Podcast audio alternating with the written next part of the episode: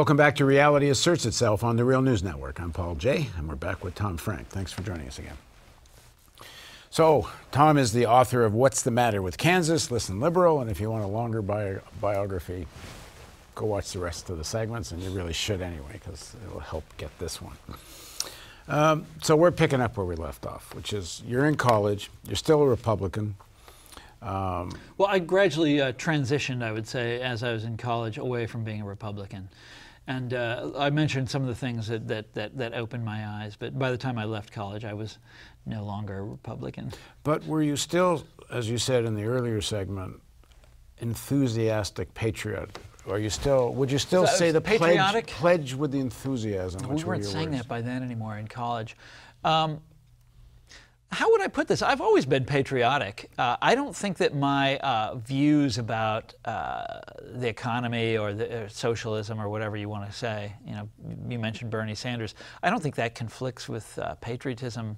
I guess it depends how you define patriotism. Yeah, no, I'm. I still. I, I'm. I'm a very patriotic person.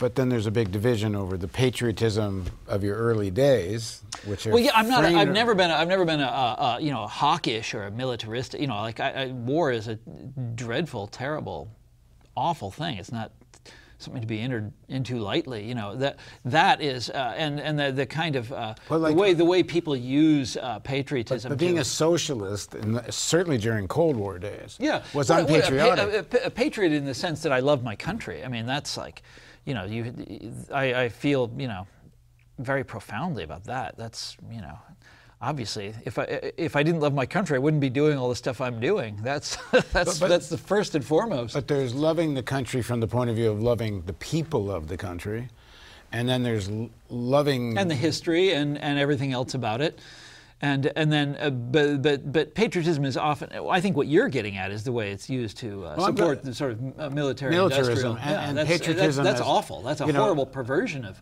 And during during the Cold War, you know, God gets added to the pledge. The idea of even having a loyalty oath is a, mostly a Cold War phenomena. Yeah. So the idea you must support your government, right or wrong, you must support this Cold War. You have yeah. to hate the commies and the socialists. Yeah I mean, that's one type of patriotism. There's, yeah. there's another, which to my mind is mostly about love for the people of the country, not yeah, the. of course, yeah. absolutely. That, but that would, you know, the, the the sort of militaristic. That's always been, in my mind, that's always been, you know, an obvious. Uh, what would you call? What would you call it? Uh, you know, it's a scam. It's it's a fraud. Always. I've, that's apparent. You know. Okay, so so you're you're you're kind of evolving out of Republican Party, right or wrong as you leave college. Uh, but, but some, I was somewhere... a very conscientious person. So I should mention to you here, and this is something I've noticed as I've grown older, that there are a number of of uh, people on the left wing who started out as conservatives and who believed in the promise of America, the sort of Norman Rockwell, superficial, you know, uh, Frank Capra promise of this country, and then realized when they became adults that it just wasn't true and that there was a lot that had to be done. And the person I would specifically refer to you here is uh, Elizabeth Warren, uh, who had a very similar background to mine, grew up in Oklahoma, and was very conservative, and learned at some point that you know that that this system that we have simply doesn't deliver what it says it delivers. You know, it doesn't even come close. And in fact, there is all sorts of, of uh, uh, fraud and monopoly and misbehavior that goes on. Uh, and, uh, you know, we all hate elites, and yet elites are firmly in the saddle, and we've elites are more powerful today than they have ever been in our lifetimes. And uh, so, know, when does that become acceptable when, thinking? When, when in my you? eyes, uh, the, while I was in college, I started figuring, I started understanding that. Because you know, the, the, the, where you would have come from, they would have accused you of wanting to promote class war, which is what yeah, the term yeah, they yeah. use when you start to talk like That's this. an interesting thing, like about that term, which is class conflict is something you're going to have whether you want to have it or don't want to have it. It's it is a sociological, you know, this is this is in the structure of society. There's nothing you can do about it. That there is there are going to be classes. It is uh, to some degree natural. Um, to some degree, it's a you know class war is a cl- class animosity is um, is a sad thing, uh, of course, but it's also it's there all the time, and it's the way I look at it. It's kind of like this. Uh, it's this sentiment that's out there uh, in society, in the in, in, in the public, and the trick is to appeal to it without saying you're appealing to it. And so that's what I've, this is the, the sort of, this is the theme of what's the matter with Kansas. That Republicans have, and by the way, Trump has perfected this. Republicans figured out, beginning in the 1970s, how to appeal to class animosity and flip it on its head and where they would no longer be on the receiving end of it. Now, you got to remember going back to the 30s, back to the, the Great Depression, uh, and even before that, Republicans are always on the receiving end of class animosity. They're the rich, you know, the money bags, the fat cats, you know, the Wall Street guys, who the Democrats, you got your plain spoken guys like Harry Truman, who didn't even go to college, who are always making fun of them you know, the horny-handed sons of toil are laughing at the uh, at the at the rich guys, and this has uh, this for for for for people one generation above me or two generations above me. That's always the way American politics unfolded. Well, in the 1970s, Republicans figured out a way to flip that entire thing on its head with this idea of the liberal elite talking about the media, you know, uh, and uh, talking about uh, uh, uh college professors, all the things that they. And, part, and because it's true.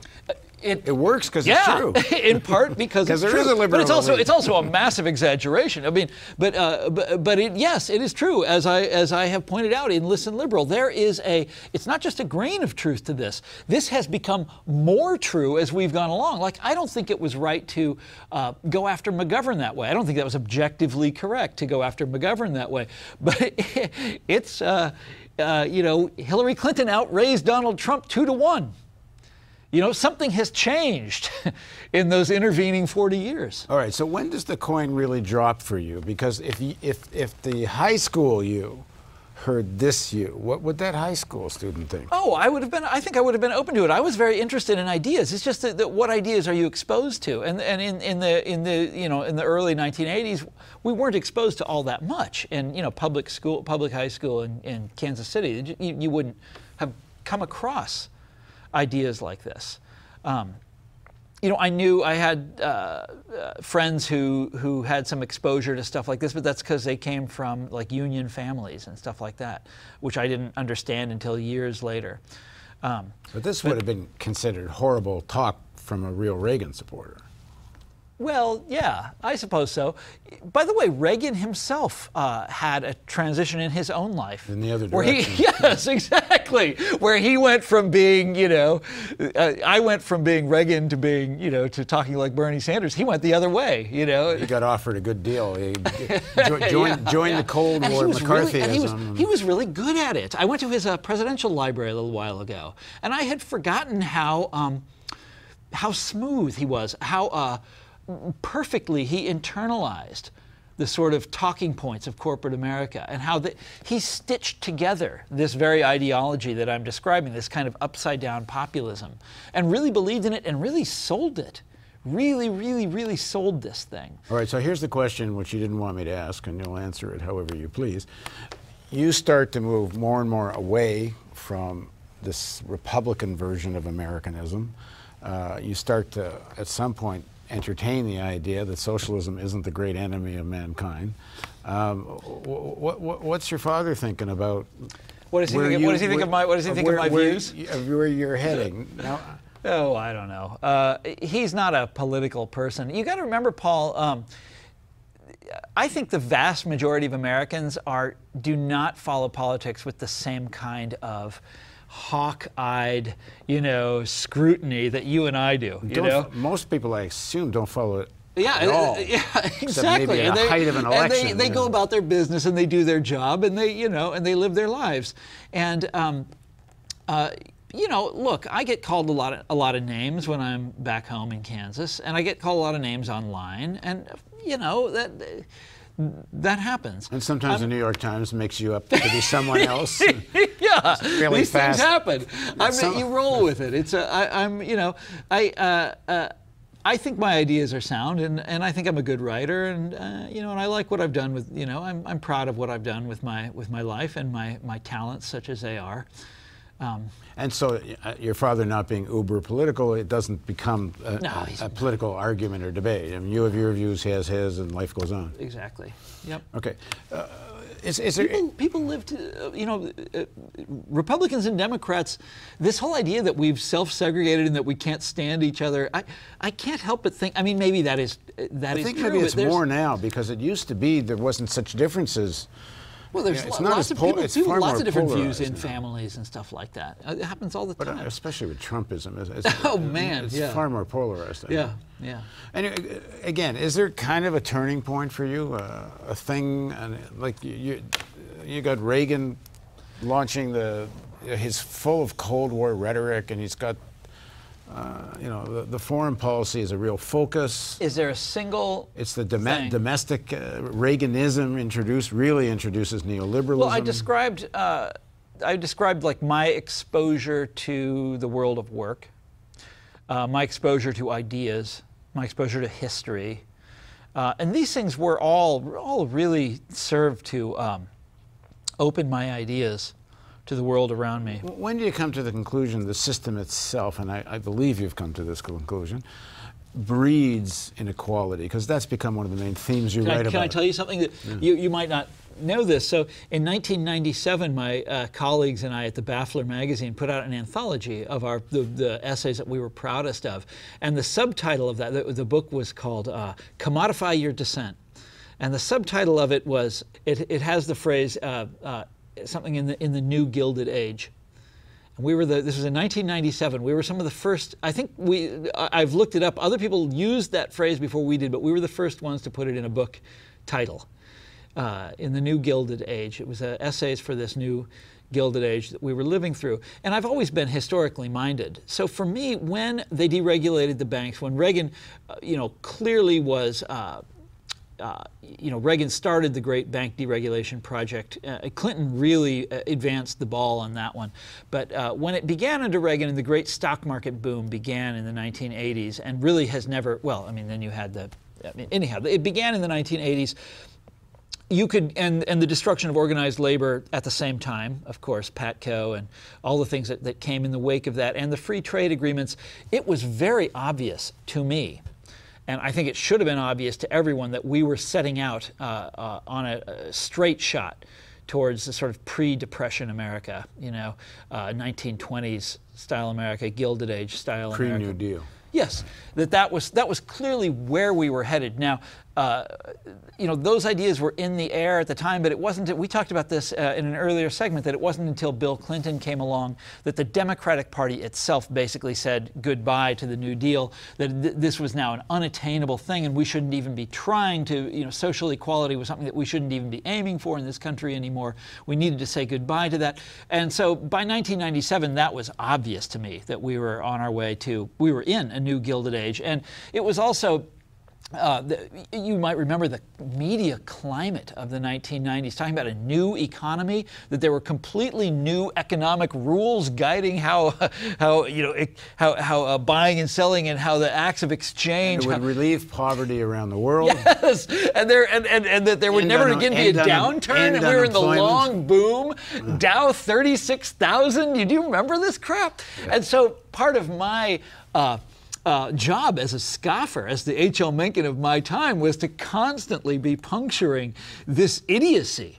And so I took a, I took to that task with uh, with relish, but but part of that was was seeing the historical. Pre- this was so obviously a replay of the mania and the enthusiasm from the 1920s you know, where they said exactly the same things that everybody is going to be rich because of mutual funds. You know, they were repeating this like word for word almost in the 1990s. For someone who studied history, this was, you know, this was this was this was obvious what was what was going on. Yeah, the, they have the, the line from Wall Street, greed is good.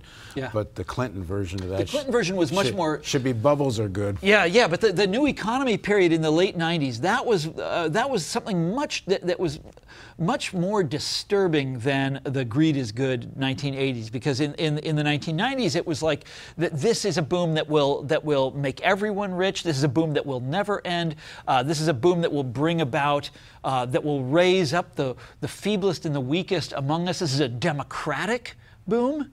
I mean it was such fatuity you know such incredible folly All right, uh, we only got a few minutes left. I know you got to go, and I'm hoping we're going to pick this Everybody up. Everybody loves to hear it. The 1990s, man. I could talk about the 1990s forever. Well, let's, can you stay? No, no, no. I got, I got to right. go home. I got to go home. All right. Well, well, well, we will. I hope we'll have a chance to we'll do the 1990s. Do that, yeah. But, but let me just end up by getting us back to the moment we're in.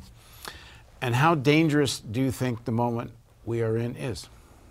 And what do you think people should do about it? I thought it was uh, on election night, and the few weeks after that, I was very afraid.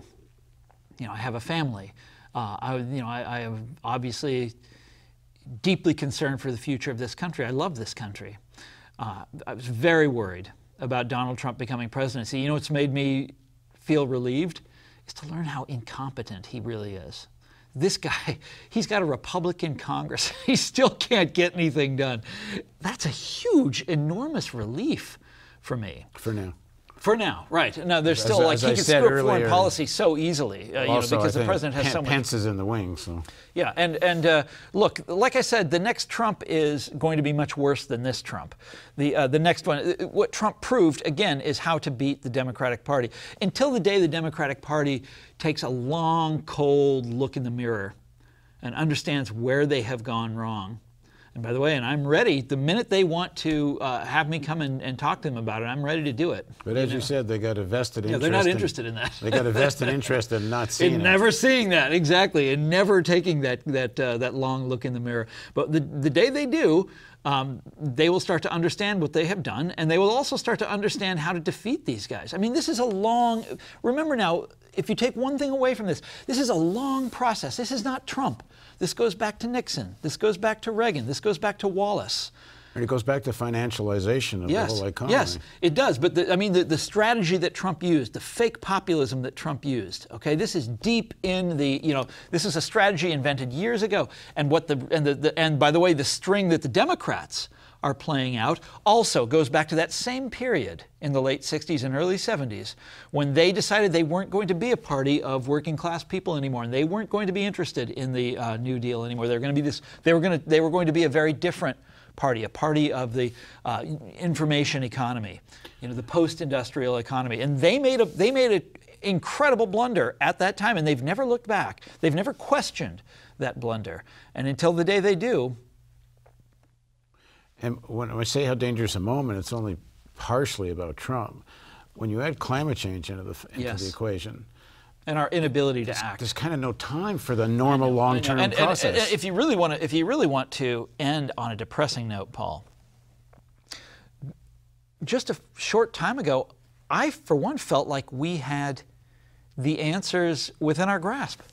Barack Obama, 2008, here he comes.